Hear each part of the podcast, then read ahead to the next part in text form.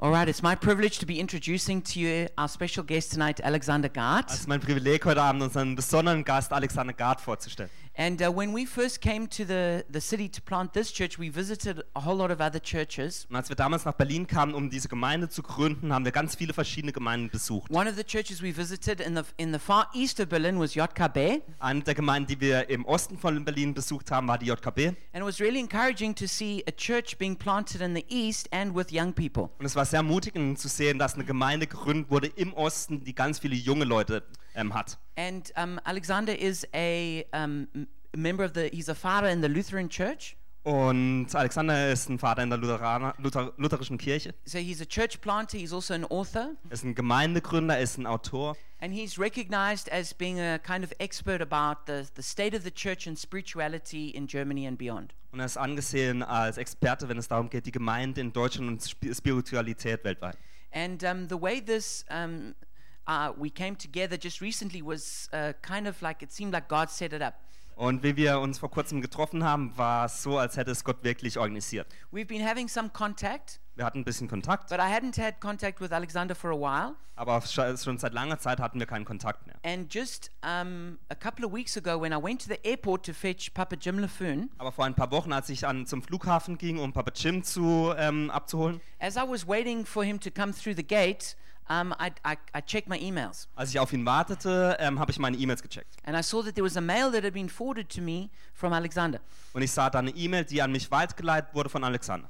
And um, this was already about 5 p.m. in the, in the afternoon. Und es war so um 17 Uhr nachmittags. And um, he, said, he said to me, I'm planning on coming to Berlin and I'd like to visit your church. Und er sagt, ich habe vor, nach Berlin zu kommen, ich würde gerne eure Gemeinde besuchen. And he said, and to tell you that I'm now, um, I'm now the, the pastor of the Luther Church in Wittenberg. Und ich bin, ich wollte es dir einfach nur sagen, und ich, Yeah, the Mother Church of Reformation. und ich bin jetzt der Pastor der ähm, Gemeinde, der Gemeinde, wo die Reformation stattgefunden hat in Wittenberg. And it was um, where Luther preached 2,500 sermons. Und wo Luther zweieinhalbtausend Predigten gepredigt hat. And what was amazing is that the very next morning we were going to be going to pray in Wittenberg. Und was toll war, war, dass wir am nächsten Tag nach Wittenberg gingen, um zu beten. And so the timing was just amazing. Das Timing war einfach toll. And so we got hold of each other and we worked it out that we could come and visit them. Und wir sind dann in Kontakt getreten und haben es dann geschafft, uns zu treffen. And so we, we met him in the Stadtkirche, the, that, that, the, the Mother Church of Reformation. Und wir trafen ihn in der Stadtkirche, also die Mutterkirche der Reformation. And he gave us a, a little tour and a talk about um, what's happening in Germany. Und er hat uns eine kleine Tour gegeben und kurz darüber gesprochen, was zurzeit in Deutschland And passiert. also, um, Papa Jim uh, prophesied over him, which is always a very powerful thing. Und Papa Jim hat auch über ihn prophezeit, was immer kraftvoll ist. And so it's just amazing that here on the 500th anniversary of the Reformation, Und es ist wirklich unglaublich, dass hier jetzt zum 500. Geburtstag der Reformation, it just worked out by the grace of God dass es durch die Gnade Gottes funktioniert hat, that, that the pastor of Luther's Reformation Church is preaching in our church. dass der Pastor der lutherischen Reformationskirche jetzt hier in unserer Gemeinde predigt. And then the last thing I'll say before he comes up, Und das Letzte, was ich sage, bevor er dann nach vorne kommt, I'm just really um, amazed at um, Alexander's humility. Ich bin wirklich, ich bewundere wirklich Alexanders Demut. Because when he got hold of me, he said, Oh, I've been listening to your sermons and you, they're really good. Denn als er mich anrief, hat er geschrieben, ich habe deine, ähm, deine Predigten online angehört und die sind wirklich gut. And, and um, I had no idea that he was listening to my sermons. Und ich hatte keine Idee davon, dass er da überhaupt zuhörte. And I thought to myself, if I'd, if I'd known that Alexander Gart was listening to my sermons, I might have been a bit more careful when I preached. Und ich dachte für mich, äh, wenn ich gewusst hätte, dass Alexander Gard meine Predigten anhört, dann hätte ich vielleicht ein bisschen mehr aufgepasst bei meinen Predigten. But why don't we give him a very warm welcome as he comes to preach Aber lasst uns ihn jetzt tonight. herzlich willkommen heißen, wenn er jetzt nach vorne kommt. So.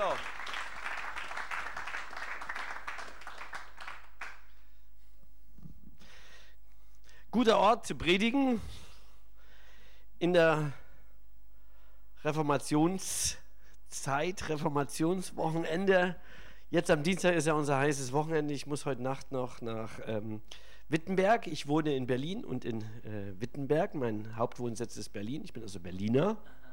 Und mein Dienstwohnsitz ist Wittenberg, wo ich seit einem Jahr äh, bin. Und ähm, als mich ähm, der Bischof, Bischöfin fragte, ähm, ob ich nicht nach Wittenberg gehen will, habe ich mir gedacht, oh nee, was soll ich in dem Reformationsmuseum?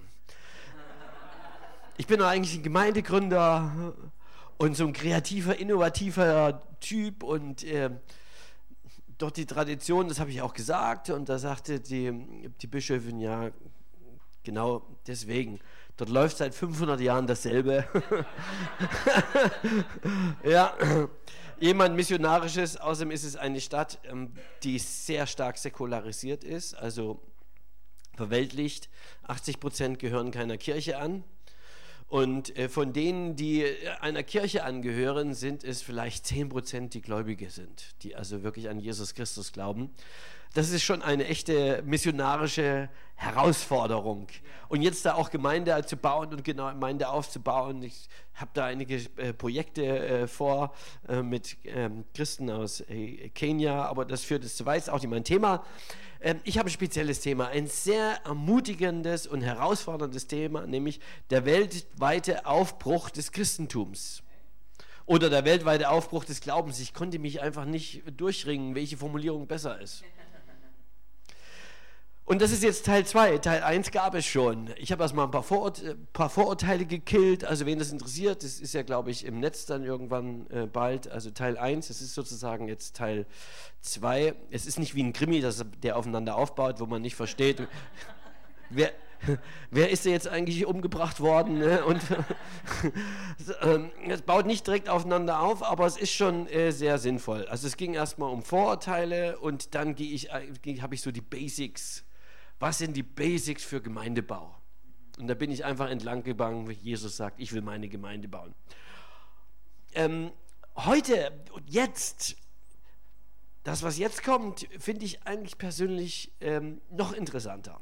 Aus dem einfachen Grund, weil es befasst sich nämlich mit einem unglaublichen Thema, nämlich fünf Gründe für den weltweiten Aufbruch des Christentums. Denn nur wenn wir einmal diese Gründe studieren, warum das Christentum so unglaublich aufbrechend ist, warum es eine Weltbewegung geworden ist, darüber habe ich heute äh, vor zwei Stunden gesprochen, äh, geht es jetzt mal um die Gründe. Und wenn man die Gründe kennt, kann man vielleicht dann auch sagen, äh, Gott ist der gleiche, auch in Europa, auch in Deutschland. Und was woanders funktioniert, muss, äh, kann hier auch funktionieren. Von daher ist es sehr, sehr sinnvoll.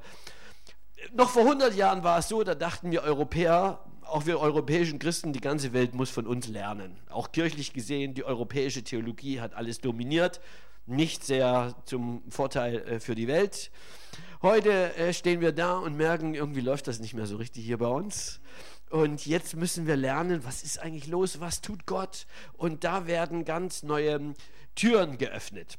So, sehr, sehr spannend. Aber ich will erstmal noch mal was sagen über unsere, also noch eine Vorbemerkung. Und zwar ähm, etwas, was uns heute ständig und überall begegnet, nämlich die spirituelle, die geistliche Lehre. Jetzt ist nur schwierig mit Lehre. Ich meine die Lehre mit zwei E.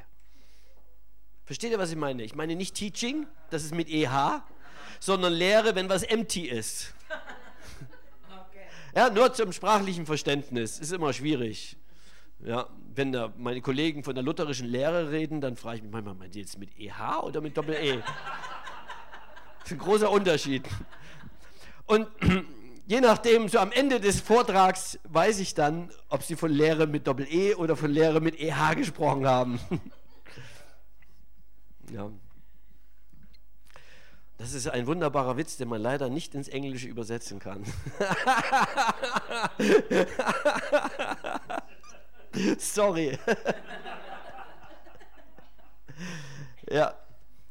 Aber die spirituelle Lehre, was ist denn eigentlich bei uns passiert? Man muss sich mal vorstellen, vor 50 Jahren, nein, eigentlich schon vor 100 Jahren, war mit der Modernisierung der Gesellschaft, also mit Industrialisierung, mit Wissenschaft, mit Bildung, mit Demokratisierung, mit technologischem Fortschritt, war eine unglaubliche Hoffnung verknüpft, eine innerweltliche Hoffnung. Man dachte, wir brauchen keinen Glauben, wir brauchen keinen Gott, wir kriegen eine bessere Welt selber hin, nämlich diese Dinge, die ich genannt habe, die helfen uns, um endlich Armut, Aberglaube, Krankheit, Hunger und Unterdrückung für immer zu beseitigen. Das war die Hoffnung, die säkulare Hoffnung. 2000 Jahre Christentum haben es nicht geschafft. Aber wir jetzt sozusagen. Industrialisierung, Bildung, Demokratisierung, Wissenschaft, technologischer Fortschritt, die bringen's. Und wir dachten, Mensch, jetzt ist es endlich soweit. Die Morgendämmerung einer neuen Zeit hat begonnen. Einer neuen Zeit, in der der Mensch frei und selbstbestimmt leben kann und ohne Gott. Und wisst ihr, was die Hymne dieser Hoffnung war?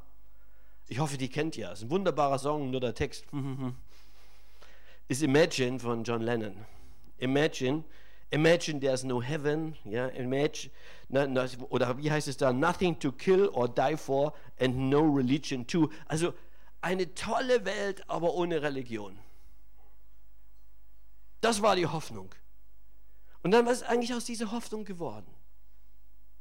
Das 20. Jahrhundert ist, ist die Epoche, die die grausamsten Szenarien gesehen hat. Kriege mit Millionen Toten, millionenfacher Massenmord an Völkern und Menschengruppen, brutalste Unterdrückung durch religionsfeindliche Weltanschauung und so weiter. Wir merken, dass unsere Welt nicht besser geworden ist. Wir merken, dass diese Hoffnung, wir können durch Fortschritt und durch Technologie und durch Wissenschaft eine bessere Welt schaffen, hat sich nicht erfüllt, ganz einfach. All die tollen Dinge, die wir erfunden haben, mit denen haben wir wunderbare Sachen gemacht und teuflische. Wir sind zum Mond geflogen, wir haben herrliche Geräte gebaut, um unser Leben zu erleichtern. Und wir haben Atombomben gebaut und sie stellenweise auch eingesetzt. Also immer alles, was wir machen, ist immer Segen und Fluch gleichzeitig. Und das führt ähm, zu einer Ernüchterung. Nämlich zu einer Ernüchterung, auch gerade in der dritten Welt oder in der ganzen Welt. Der, der europäische Materialismus bringt es ja wohl auch nicht. Wolf, Wolfram Weimar, das ist ein berühmter äh, Publizist, Buchautor, hat das sehr schön zusammengefasst. Zitat von ihm. Das Europa des 20. Jahrhunderts hat die Welt gelehrt, dass ohne Gott die politischen Katastrophen noch teuflischer geworden sind.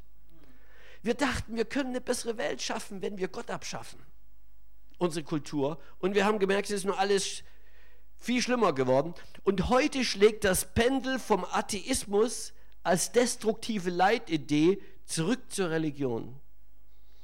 Die Wissenschaftler, die Religi also Religionswissenschaftler, Futurologen, also die Zukunftsforscher und so weiter, äh, die prophezeien alle, also das, was weltweit ist, nämlich ein Rückkehr der Religion, eine, äh, ein Wiederbeleben von Religion, dass das auch auf Deutschland zukommt, auf Europa zukommt. Sie sprechen von einer Respiritualisierung der Gesellschaft. Menschen werden wieder offen für geistliche Fragen und für geistliche Dinge. Und wir in der Kirche merken, dass die Frage nach Gott, nach Sinn, nach Gemeinschaft, nach Gotteserfahrung, nach Orientierung, dass das die Fragen der Menschen sind, und das ist eigentlich als Kirche Jesu, als Gemeinde Jesu unser Kerngeschäft. Und das Verrückte ist, die Leute klopfen nicht verstärkt bei der Kirche, beim Christentum an. Und das hängt damit zusammen, dass wir eine Kirche haben, die äh, ein Problem hat, nämlich sie leidet unter einer enormen geistlichen Vollmachtslosigkeit. Das ist unser Hauptproblem. Und das hat seine Gründe, das will ich nicht nennen. Ich halte ja eine positive Predigt, nur dass wir das mal ein bisschen verstehen, in was für einer Zeit wir leben. Wir leben in einer Zeit eines, eines zarten religiösen Erwachens und deswegen braucht es, braucht es Gemeinden, die wirklich kraftvoll sind, die, die glaubwürdige Antworten auch für die Menschen haben, die die Frage nach Gottes Erfahrung beantworten können, die Frage nach Sinn, nach Orientierung, wofür lohnt es sich zu leben. Sehr, sehr interessante Zeit. Der, ja. Der Versuch unseres Intellektualismus, europäischen Intellektualismus, alles Religiöse und Jenseitige durch den engen Trichter der Vernunft zu quetschen, führte dazu, dass wir uns in einer dumpfen Diesseitigkeit verloren haben. Also mit Diesseitigkeit meine ich, dass wir nur noch dieses Leben sehen in unserer Kultur. Und wenn wir von Himmel reden, die Leute erstmal überhaupt nicht davon anfangen können. Der westliche Materialismus hat mit seinem Machbarkeitswahn, mit seiner Vergötterung von Wohlstand, mit seiner Ökonomisierung und Sexualisierung weiter Lebensbereiche eine spirituelle Wüste, eine spirituelle Verarmung erzeugt. Auf der einen Seite und auf der anderen Seite fangen die Menschen wieder an, nach Gott zu fragen. Gleichzeitig hat der Materialismus ein reduktionistisches Menschenbild geschaffen. Damit meine ich, dass der Mensch reduziert wird auf seine biologische Dimension. Der Mensch sozusagen nur noch als, sozusagen als seelenlose, verstandbegabte, aber ansonsten seelenlose, äh, sich selbst hoch evolutionierte Biomaschine. Das ist dermaßen ähm, eine, eine, eine, Reduzi eine Reduzierung, eine Verarmung des Menschenbildes. Und das führt zu einer religiösen Sterilität, Unfruchtbarkeit.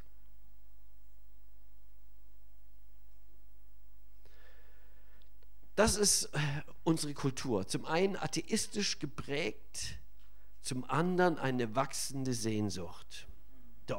Das war ganz kurz so mein Einstieg, so ein bisschen der Blick auf unsere Kultur.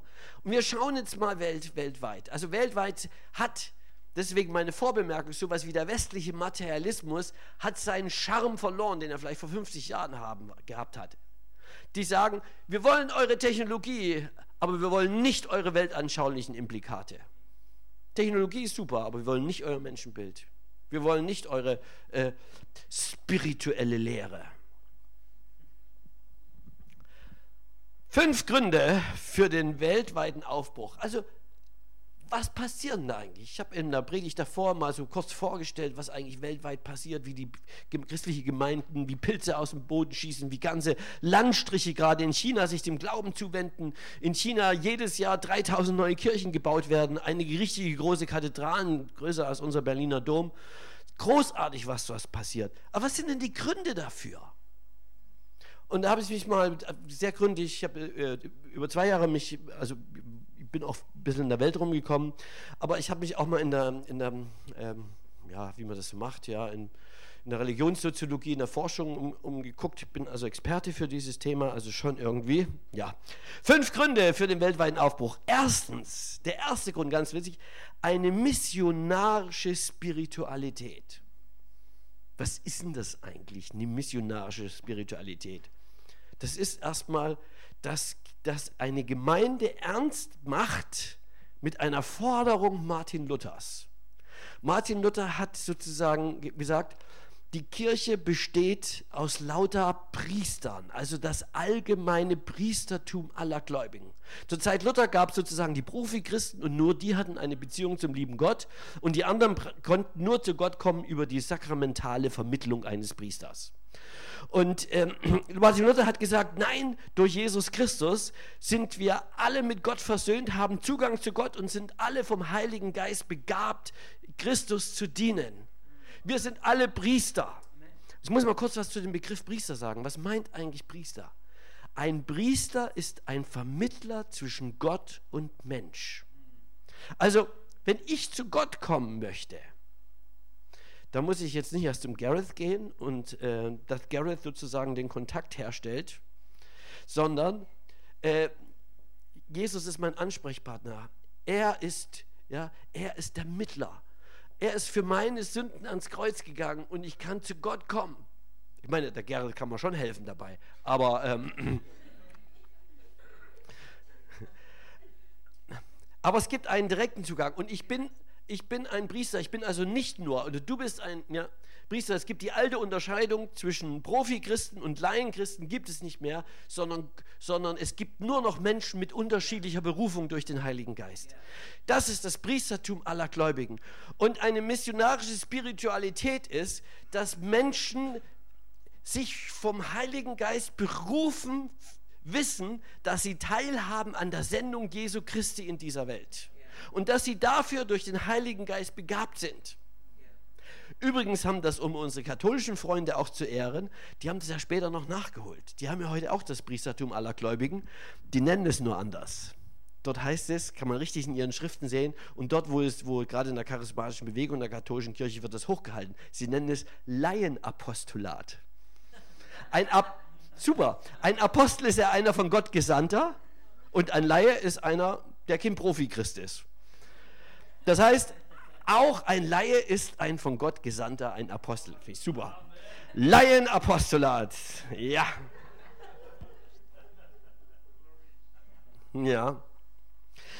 Und dass also ganz normale Menschen für die Botschaft von Jesus Christus brennen und diese Botschaft weitergeben. Und, und eine Gemeinde, eine missionarische Gemeinde erkennt man daran, nicht nur, dass da missionarisch gepredigt wird, sondern dass die einzelnen Christen für den missionarischen Dienst in der Welt trainiert werden. Und Leiterschaft ist so gut, so gut sie ihre Leute fit trainiert. Für das Spiel, die Liebe Gottes in dieser Welt weiterzugeben, ein Botschafter Christi zu sein in dieser Welt. Ich habe ein schönes Beispiel aus meiner Verwandtschaft. Ich habe eine entfernte Tante, das ist Tante Ingrid. Das ist eine wahre Geschichte. Tante Ingrid ist, äh, lebt in Guatemala und ist mit einem Schweizer, mit einem äh, Brückenbauingenieur verheiratet. Und wie das so ist, äh, sie ist oft allein, die Ehe ist kinderlos und äh, sie ist oft allein, weil der Mann irgendwo in Amerika, Südamerika, ähm, Brücken baut. Und da hat sich so, also als, äh, als Schweizer und Brückenbauer und so, du gehörst ja auch zu den Wohlhabenden. Und so kommt mehrmals die Woche so eine Masseuse, Masseurin sagt man wohl, Masseurin, die sie durchknetet. Eine Guatemaltekin. Schweres Wort. Eine Gu und äh, da ist Folgendes passiert. Während, während also äh, meine entfernte Tante Ingrid durchgeknetet wird, erzählt die Masseurin die ganze Zeit begeistert von ihrem Glauben, von ihrer Gemeinde. Sie gehört dazu einer äh, Pfingstgemeinde. Die ganze Zeit. Und eines Tages sagt sie, und so bahnt sich da so ein bisschen eine Freundschaft an. Ganz normal. Und, und eines Tages äh, lädt die Masseurin, äh, meine Tante Ingrid, ein zu einer, wie sie das nennen, Noche del Amigos, also Nacht der Freunde heißt das. Das ist so eine Art, wie so eine Art ähm, so, so, so Outreach-Gottesdienst, um, wo, man die, wo man seine ungläubigen Freunde mitbringt. Und sie dachte, ja klar, hatte auch nicht vor, der Mann, der war wieder irgendwo Brücken bauen. Und so ging sie dahin und erlebte einen total schönen Abend. Es hat ihr gut gefallen, ja, gutes Programm, also richtig, also richtiger schöner Gästeabend. Und dann ging sie immer wieder hin und immer wieder hin. Also Ihr könnt euch denken, wie die Geschichte ausging. Auf alle Fälle äh, war äh, unsere Verwandtschaft, als ich dann mal wieder auf Heimatbesuch war, war unsere Verwandtschaft schon äh, also ein bisschen ratlos, als Tante Ingrid plötzlich also erzählte, dass sie zu Jesus gefunden hat. ja, weil, sie, weil, weil ja, du bist doch getauft und konfirmiert, wo, also man verstand das nicht so richtig, aber sie hatte ihren fröhlichen Glauben gefunden und nicht durch einen Pfarrer, einen Pastor, einen Profi-Christ, sondern durch ihre Masseurin. Genau, durch ihre Masseurin. Leute, das ist Priestertum aller Gläubigen. Das ist eine Mission, das ist eine missionarische. Wo immer du bist und wo immer du lebst, wenn du Jesus liebst und im Herzen hast, dann willst du es weitergeben. Noch ein anderes Beispiel, habe ich nicht selber erlebt, sondern das haben mir Freunde erzählt was die der, bei einer Busfahrt in Chile erlebt haben. Die sind dann mit dem Bus, mit so einem Überlandbus gefahren, da irgendwo, wie das so ist. Und dann haben sie was, äh, ja, was Schönes erlebt. Da trat anscheinend so ein Bauer, der ließ sich, so ein Überlandbus, und hast ja so ein, so, ein, so, ein, so ein Busmikro. Da ließ sich das Busmikro geben und erzählte dort eine Dreiviertelstunde lang, wie er zum Glauben gekommen ist. Und der ganze Bus hörte andächtig zu. Das wäre bei uns in Deutschland unmöglich, weil ein Drittel der Leute äh, würde protestieren. Wir wollen ja nicht, äh, genau, wir wollen ja nicht missioniert werden und so weiter. Aber da ist eine ganz große, da ist eine Offenheit da. Aber es gibt auch Leute, die da also ganz demütig ihre Geschichte erzählen übers Mikro. Das ist Priestertum aller Gläubigen. Und diese missionarische Spiritualität ist gerade in diesen neuen, also auch in vielen äh, charismatischen Pfingstgemeinden besonders tief verwurzelt. Sie sind wirklich bereit, ihre Gemeinde nicht nur finanziell zu unterstützen, sie sind bereit umzuziehen, weil wenn da der Pastor sagt, wir wollen eine Tochtergemeinde gründen in, in, in, in Stadtteil ein bisschen weiter, dann, dann finden sich da 50 Leute, die sagen, ja, wir ziehen damit um, wir ziehen dahin, damit wir dort vor Ort leben. Das ist eine missionarische Spiritualität. Ein Mensch, der vielleicht nominell in der Kirche ist, aber kein Herz dafür hat, dass Menschen zum Glauben kommen, dass Menschen errettet werden, der sagt, was soll ich denn da hinziehen? Hier habe ich, kenne ich meine Nachbarn und meine Freunde. Und außerdem, wir wissen das ja, ist ja überall so, nicht nur in Berlin. Wenn du einen neuen Mietvertrag hast, der ist immer teurer als der alte. Du machst immer miese, wenn du umziehst. Zweiter Punkt. Eine Kirche der Erfahrung. Das heißt, Kirchen, die wachsen, sind geprägt vom Übernatürlichen, von Anbetung, von Heilungen, von prophetischen Äußerungen. Das gehört dazu. Also Menschen erleben etwas. Es wird nicht nur über Gott geredet, sondern es wird Gott erfahren. Und hier, ich sage jetzt eine der, eine der wichtigsten theologischen Sätze, die ich, einer der treffendsten theologischen Sätze, die ich kenne. Sie, der stammt von Karl Rahner. Man sagt, Karl Rahner war wahrscheinlich der, äh, der größte Theologe, katholische, katholische Theologe des 20. Jahrhunderts. Und er hat in den 60er Jahren einen Satz gesagt, den wir erst heute anfangen wirklich zu verstehen. Pfingstler haben ihn schon immer verstanden, aber... Ja.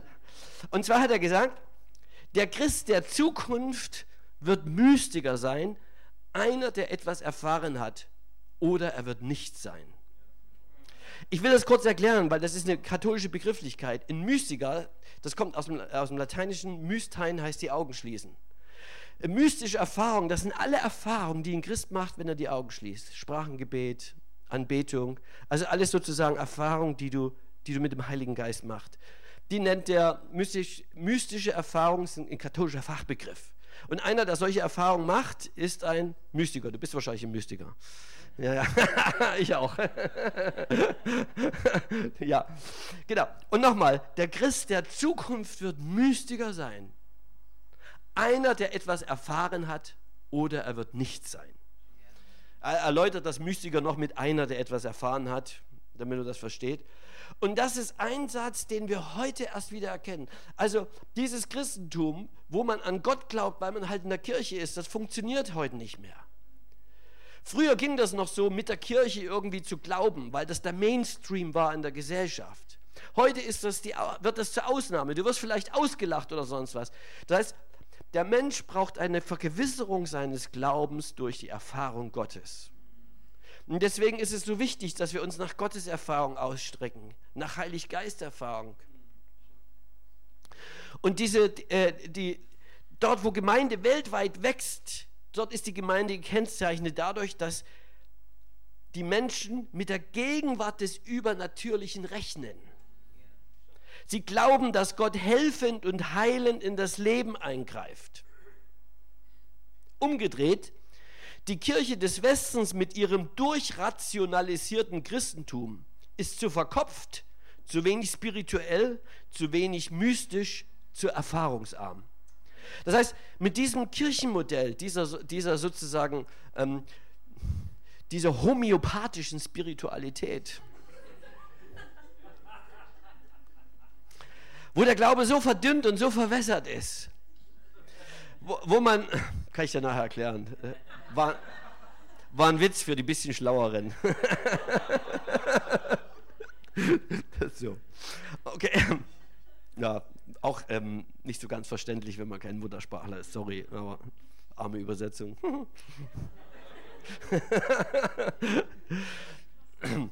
okay? Also, die, die Kirche, ähm, die Kirche des Westens, also wir haben hier, ein Kirche, wir haben, wir haben hier eine, eine Kirche, ähm, die durch ihre Erfahrungsarmut und dass Menschen äh, die sich nach einer Gottesbegegnung, oder ich will mal ganz neutral sagen, die sich einer, die sich nach spiritueller Erfahrung sehnen, die merken, hier ist irgendwie nichts los, hier mache ich das nicht. Und viele von ihnen, die suchen der Esoterik oder äh, im Okkultismus oder in irgendwelchen äh, fernöstlichen Kulten. Und ich kann das verstehen, aber es ist der falsche Weg. Aber es liegt eigentlich am Christentum. Viele wenden sich von der Kirche enttäuscht ab, weil sie die Erfahrung der Gegenwart Gottes da nicht machen. Deswegen, die Kirche der Zukunft ist eine Kirche der Vollmacht und der geistlichen Erfahrung. Und da bin ich schon beim dritten Punkt, eine Kirche der geistlichen Vollmacht.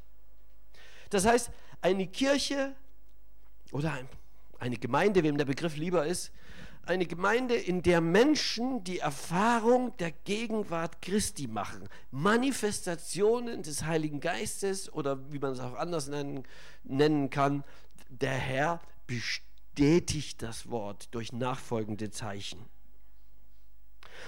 Und wir haben weltweit einen Aufbruch, dass die, ein Aufbruch zum Heiligen Geist, dass die Kirchen Geistkirchen werden. Und dort wachsen sie auch. Und interessant ist, dass das quer durch alle Denominationen geht. Das gibt es in, in traditionalistisch orientierten Kirchen wie der römisch-katholischen Kirche, auch lutherischen Kirche, anglikanischen und natürlich auch in den neuen evangelikal, pfingsterisch-charismatischen. Aber wir haben das gerade in China querbeet. Wir haben das auch bei den Katholiken, auch in Afrika haben wir es auch bei den Katholiken. Das heißt, äh, Gott schaut nicht, was draußen auf dem Etikett von der Flasche dran ist, sondern was drin ist. Das ist ja auch viel wichtiger. Und ob da katholisch draufsteht, das ist Gott erstmal egal. Der Inhalt ist entscheidend. Ich war äh, dreimal für einige Zeit, so vier Wochen, sechs Wochen in Indien zu Missionseinsätzen. Ich bin da befreundet mit dem, äh, mit dem Pfingstbischof, Dr. Francis Jackson, der hat mittlerweile weit über 300 Gemeinden gegründet. Der Kontakt ist hergestellt worden durch ein Missionswerk, Missions- und, und Hilfswerk, Ora-Mission. Die sagt, Mensch, du bist ja Gemeindegründer. Warst du mal in der dritten Welt? Weißt du eigentlich, wie Gemeindegründung in der dritten Welt läuft? Da musst du mal Bischof Francis Jackson kennenlernen. Ich stelle mal den Kontakt her. Und ich war dann eingeladen und habe da viel, viel erlebt. Wir, wir, sind viel rumgereist, ich habe viel gepredigt äh, dort. Der Bischof hat mich zu, äh, hat extra, so wie die nennen das äh, Crusade, das klingt im Deutschen nicht so toll. Ja, also sozusagen evangelistische Veranstaltungen äh, gemacht. Und äh, unter anderem, unter anderem, so typisch, unter anderem waren wir in, einem, in einer Kleinstadt in Südindien, in der Nähe von Bangalore. Und die Kleinstadt fiel auf, weil sie von Weitem aussah wie eine deutsche Stadt. Da war nämlich in der Mitte eine Kirche mit einem kleinen Turm. Und das ist sehr ungewöhnlich. Und er erzählte mir, es war eine christliche Kleinstadt, wie diese Kleinstadt christlich geworden ist. Und dann habe ich den Pastor kennengelernt und seine Geschichte, das ist heiße Geschichte. Ein junger Mann ist bei der Armee, indischen Armee, und hat dort einen christlichen äh, Stubenkameraden, wie das so ist, und findet in seiner Armeezeit zum lebendigen Glauben an Jesus Christus. Und äh, er spürte den Ruf in den vollzeitlichen Dienst, machte dann irgendwie so ein, ging dann auf so ein ähm, Bibelseminar, machte eine Ausbildung und dann war sein großer Wunsch, ein großer Pastor in einer Großstadt zu werden. Und Gott sprach zu ihm, geh zurück in deine Kleinstadt. Und er war ein bisschen sauer, aber dachte, wenn Gott das macht, er ging zurück in seine Kleinstadt, das war die bewusste Kleinstadt, das war seine Heimatstadt, ging dort zurück, hat da irgendwas gearbeitet und hat jahrelang vergeblich missioniert. Keiner kam zum Glauben, alles Hinduisten, keiner interessierte sich für Jesus. Aber er war treu und vertraute Gott und betete. Und eines Tages kam eine Frau mit einer chronischen Hepatitis B-Erkrankung. Hepatitis B ist, könnt ihr mal googeln, ist eine besonders fiese Form von Hepatitis. Und er betete mit ihr und es war eine Spontanheilung. Der Arzt bestätigte sie und sie rannte in der ganzen Stadt rum und sprach sich auch rum. Sie ist geheilt worden und Jesus Christus hat sie geheilt. Jetzt kamen die Leute mit ihren Kranken. Jetzt kamen sie und wollten wissen, was es denn mit Jesus auf sich hat. Der hat es erklärt, hat seine ersten Glaubenskurse gemacht und dann waren, hat er auf einen Schlag 50 Leute getauft und dann ähm, nach ein paar Jahren war fast die gesamte Stadt gläubig geworden. Fast die gesamte Stadt. Begonnen hat es mit einer Bekehrung, nämlich erst einmal der, der, der junge Mann, der dann dort Pastor geworden ist, dann seine Treue über Jahre lang. Du predigst und du gibst das Evangelium weiter und du machst die Erfahrung, es interessiert keinen. Und dann kam der Punkt, wo Gott eingriff und Heilung schenkte. Und dann mit einem Mal explodierte das dort. Und es ist heute, es ist eine, eine christliche äh, Stadt, mittelgroße, ich weiß nicht, so groß ist sie nicht, vielleicht 30.000 Einwohner oder so, aber es ist eine groß, überwiegend christliche Stadt und das Evangelium ist dermaßen präsent da und ich habe das Privileg gehabt, diesen Pfarrer kennenzulernen. Es ist klasse, dort gewesen zu sein. Ein Beispiel für Gemeindegründung. Durch geistliche Vollmacht.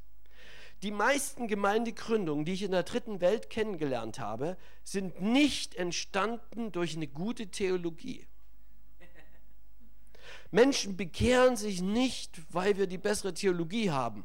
Das mache ich eigentlich schade, weil wir haben sie natürlich, aber äh, es interessiert die Leute nicht. aber es interessiert die Leute nicht, sondern die meisten Gemeindegründungen, die ich kennengelernt habe, oder eigentlich fast alle, sind entstanden durch besondere Kraftwirkungen des Heiligen Geistes. Zweites Beispiel, nochmal Indien, in Bangalore wo die Gemeinde sitzt. Bangalore ist sozusagen die modernste äh, Stadt Indiens. In Südindien ist ja Indien Silicon Valley, da ist die ganze Computerindustrie und Flugzeugindustrie und was alles ist. Und so, und es ist eine Stadt voller Gegensätze. Und dort äh, nahm mich der Bischof in verschiedene Gemeinden mit und ich habe da auch gepredigt. Und es ist ja ganz charmant, wenn die, die Inder, die haben ja keine Kirchen oder so, aber es ist ja immer schönes Wetter und die haben immer ganz viele Decken und Teppiche.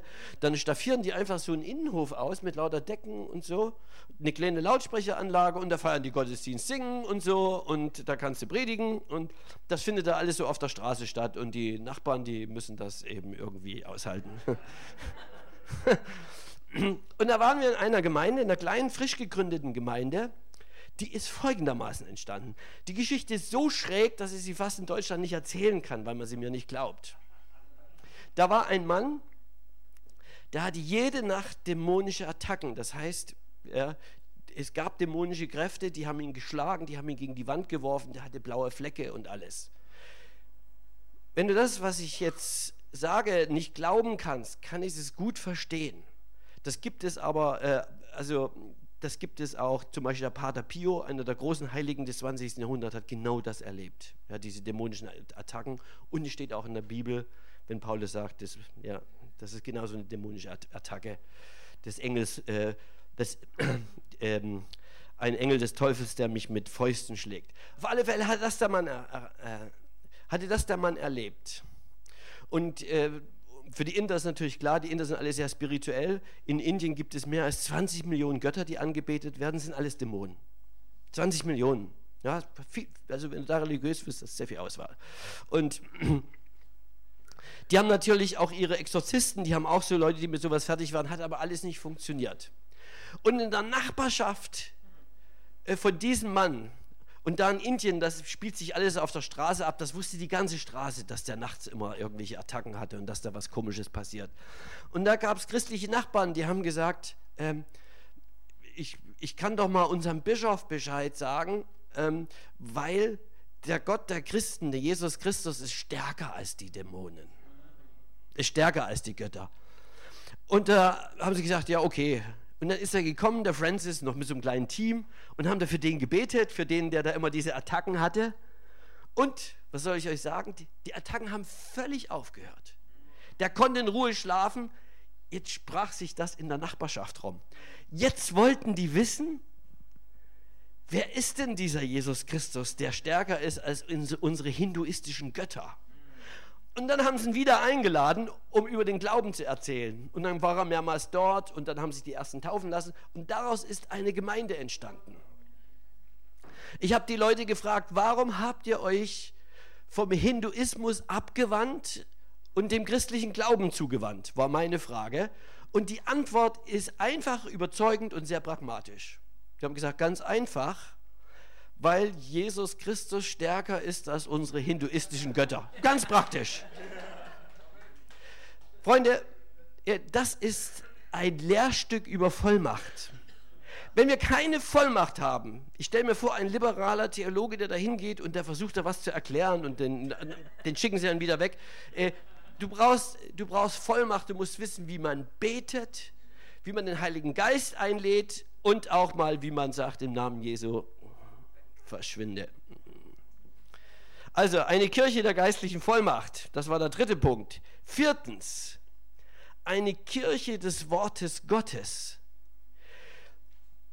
Kirche der Vollmacht ist immer eine Kirche, die aus dem Evangelium lebt, aus der Heiligen Schrift. Weil, und jetzt kommt eins meiner Lieblingszitate von Martin Luther, der war ja ein, ein grandioser, ein genialer Formulierer. Und er hat das in einem, einem Satz zusammengefasst. Der hat gesagt, der Geist ist um das Wort herum. Versteht ihr das? Ist das auch kann man das übersetzbar? Herum heißt sozusagen umgeben. Der Geist ist um das Wort herum. Das heißt, wenn du die Bibel liest, ist der Heilige Geist da. Wort meint aber auch das Wort der Verkündigung. Wenn wirklich das Evangelium und nicht irgendwelche angepasstes Zeitgeistgerede.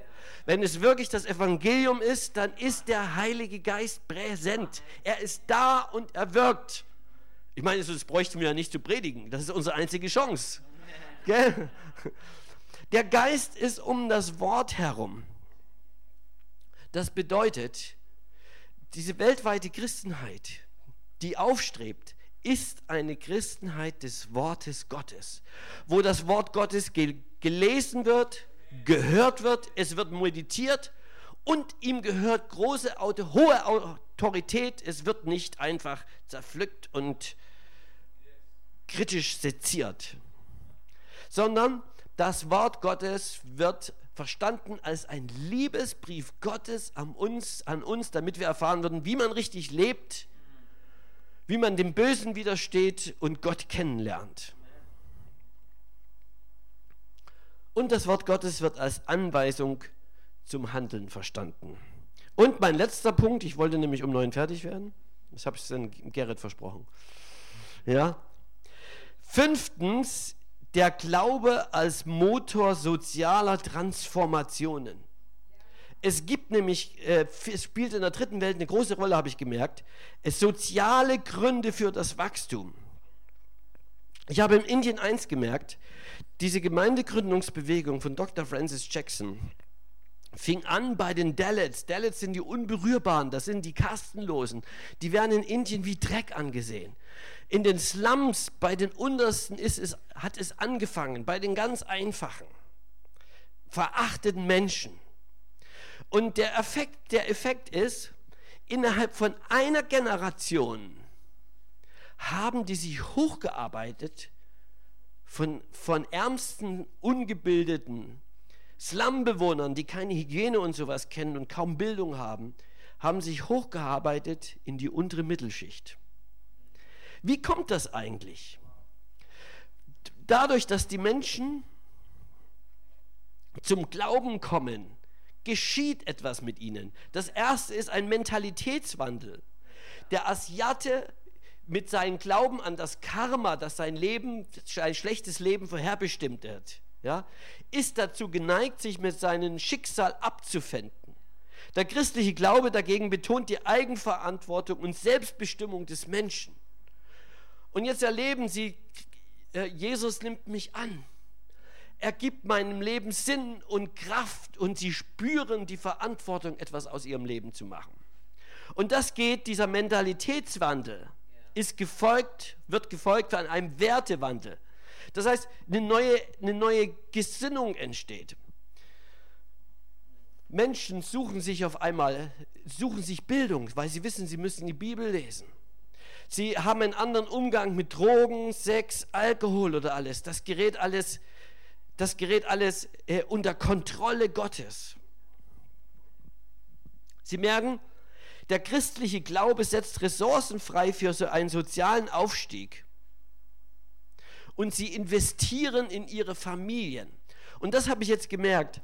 Weshalb in der nächsten, innerhalb von einer Generation in die untere Mittelschicht die Eltern fangen an, ihre Kinder auf englischsprachige Schulen zu schicken, die nämlich die Gemeinde hat. Jede Gemeinde hat, eine, äh, die ganzen Gemeinden, die jetzt sind evangelisch, die haben alle Schulen, englischsprachige Schulen. Und äh, die, die, der Unterricht ist teilweise äh, umsonst oder, oder viel preiswerter. Oder sie finden jemanden, der das irgendwie finanziert. Auf alle Fälle investieren die in die Bildung ihrer Kinder.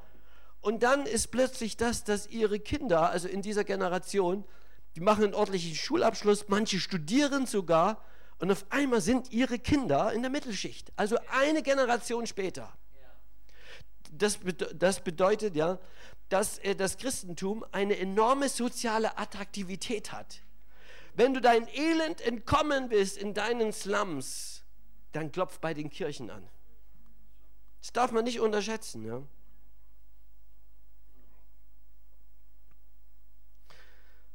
Und der dritte Grund, haben wir hier, der Glaube als Motor sozialer Strukturen.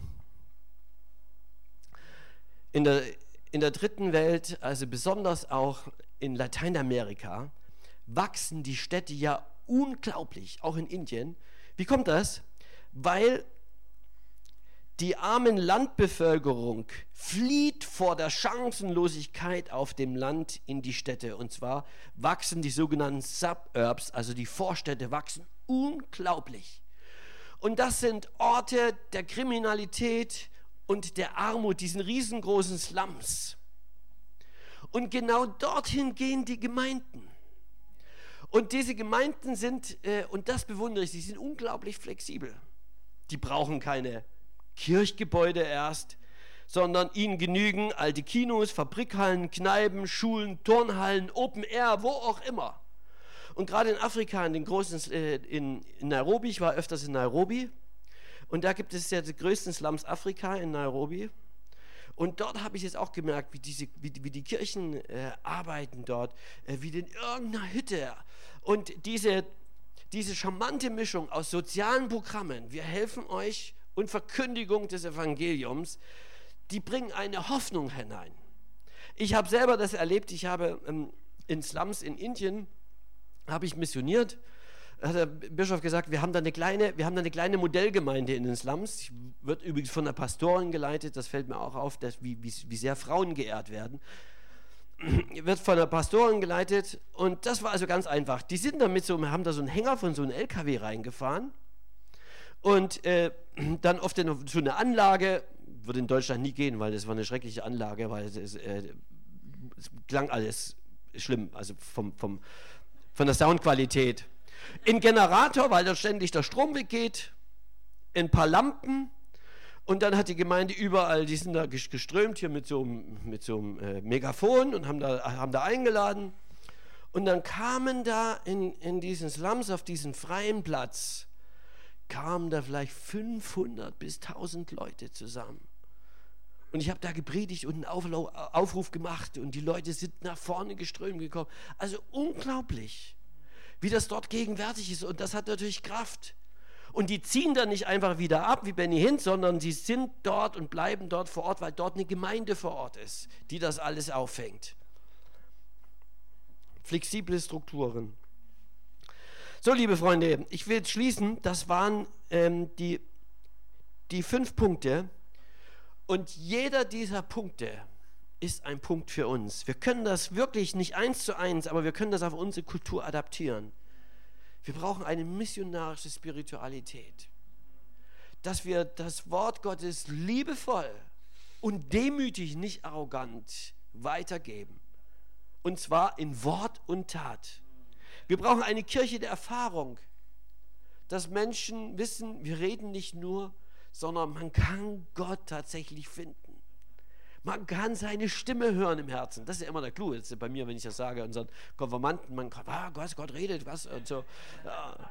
Ja, man kann Gottes Stimme im Herzen hören. Dann eine Kirche der geistlichen Vollmacht.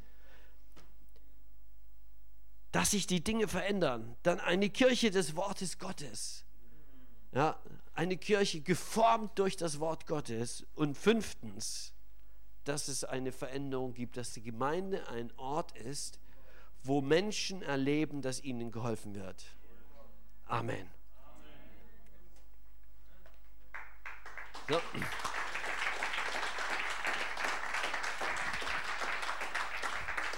Schließen wir mit einem Aufruf. Ich würde so gerne einen Aufruf machen. Diese Gemeinde, äh, so persönlich nochmal. Äh, ich meine, du bist Teil einer fantastischen Bewegung auf dieser Welt. Du bist Teil und willst du nochmal ganz bewusst eine Hingabe machen, sag ja, ich möchte da hineintreten und möchte nicht nur irgendwie dabei sein, sondern ich will mitmachen, das Ganze mitgestalten. Komm, lass uns aufstehen. Lass uns beten und äh, öffne dein Herz. Herr unser Gott, hier bin ich.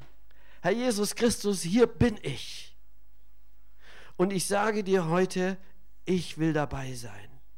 Als dein Jünger, deine Jüngerin in dieser Zeit und in dieser Stadt oder wo immer du mich hinsendest. Herr, und ich bitte dich, dass ich wirklich ein vollmächtiger Jünger, Priester, Apostel bin. Deswegen sende, erfülle mich jetzt mit deinem Geist. Komm, Heiliger Geist. Herr, wirke es in mir, dass ich das Wort Gottes austeilen kann, dass mein Leben Kraft hat, dass Vollmacht durch mich fließt, Gnade durch mich fließt zu den Menschen. Hier bin ich, Herr. Und ich gebe dir meine Furcht und ich gebe dir meine Bedenken ich gebe dir auch meine Verliebtheit in Bequemlichkeit und Luxus. Herr, du kennst meinen Weg und du weißt, wie belastbar ich bin und du wirst mich nicht mehr belasten, als ich tragen kann. Danke, Herr. Ja, und ich möchte auch für diese Gemeinde bitten, Herr, dass diese Gemeinde ein Segen wird, dass du sie füllst mit Vollmacht, dass du besonders den Pastor und die Pastoren hier ausrüstest dass sie zu Trainer werden. Trainer sind von Laienaposteln und allgemeinen Priestern. Herr, wie du dir das gedacht hast. Jünger und Jüngerinnen, die in der Vollmacht Christi dieser Welt und dieser Stadt dienen. Herr, und dass du diese Gemeinde berufst, dass du sie vor Schaden bewahrst, vor allem Bösen und dass hier Menschen die Erfahrung machen. Und ich bitte dich, jetzt, Herr, dass jeder, der diese Gemeinde betritt, dass er eine Sehnsucht ins Herz gepflanzt bekommt nach dem lebendigen Gott. In Jesu Namen. Amen. Amen. Thank you, Alexander. That was great. Why don't we give him a hand? Vielen Dank, Alexander, das war großartig. And just as we, just before we close, we're going to take up an offering for Alexander. Und bevor wir jetzt schließen, werden wir noch eine Kollekte für Alexander einsammeln. So if you'd like to give something, feel free to do that now. Also wenn du gern was geben möchtest, dann darfst du es jetzt tun. And um, also, there's a communication card that's on your chair. Auch gibt es auf euren Stühlen eine Kommunikationskarte. And if you would like to send some encouragement to Alexander, write it there and we'll type it up and email it. Und wenn du eine- eine Ermutigung für Alexander aufschreiben möchtest, dann kannst du das aufschreiben. Wir werden es abschreiben und ihm als E-Mail schicken. And also, if you've got um, any testimonies or anything you want to share with us, you can write it on that card now. Oder wenn du irgendwas anderes mit uns teilen willst oder ein Zeugnis hast oder Gebetsanliegen, dann darfst du das auch draufschreiben. All right, so we're just going to take another minute just while the offering goes round and then we'll close. Also wir werden dann noch eine Minute uns Zeit nehmen und dann werden wir zusammenschließen. All right, and then just to remind you, there's prophetic ministry happening downstairs if you would like that. Aber noch kurz eine Erinnerung, dass unten jetzt der prophetische Dienst stattfindet. And also, there's a few of these books left um, that, that Alexander wrote if you want more about this topic. Und ähm, wenn ihr noch mehr über diese Themen, die der Alexander angesprochen hat, ähm, wissen möchtet, dann hat Alexander ein Buch geschrieben, die liegen noch aus. So just go to the back there and they're 15 euros, but we only have a few on sale. Und wir haben noch ein paar, die da sind. 15 Euro kostet jedes Buch. All right, Father, we thank you for this time that we've had together. Vater, wir danken dir für die Zeit, die wir zusammen haben. And Father, we pray that you would send us out now Wir beten, dass du uns jetzt aussendest, to share your love and your good news with everyone around um us. deine Liebe und die gute Nachricht mit jedem um uns herum ähm, zu sprechen. And we pray that you bless Alexander and his ministry, Wir beten, dass du Alexander und seinen Dienst segnest, that you would use him mightily in his church, Und dass du ihn mächtig in seiner Gemeinde, but that you would also give him a voice that grows in the city and in the nation. aber dass du ihm auch eine Stimme gibst, die in dieser Stadt und der Nation wächst. And we thank you for this opportunity we've had to, to, to learn from him tonight. Und wir danken dir für diese Möglichkeit, die wir heute hatten, um von ihm zu lernen. In Jesus' name, amen. In Jesu Namen. Amen. All right, God bless you and have a great week. Euch Gottes Segen und eine tolle Woche.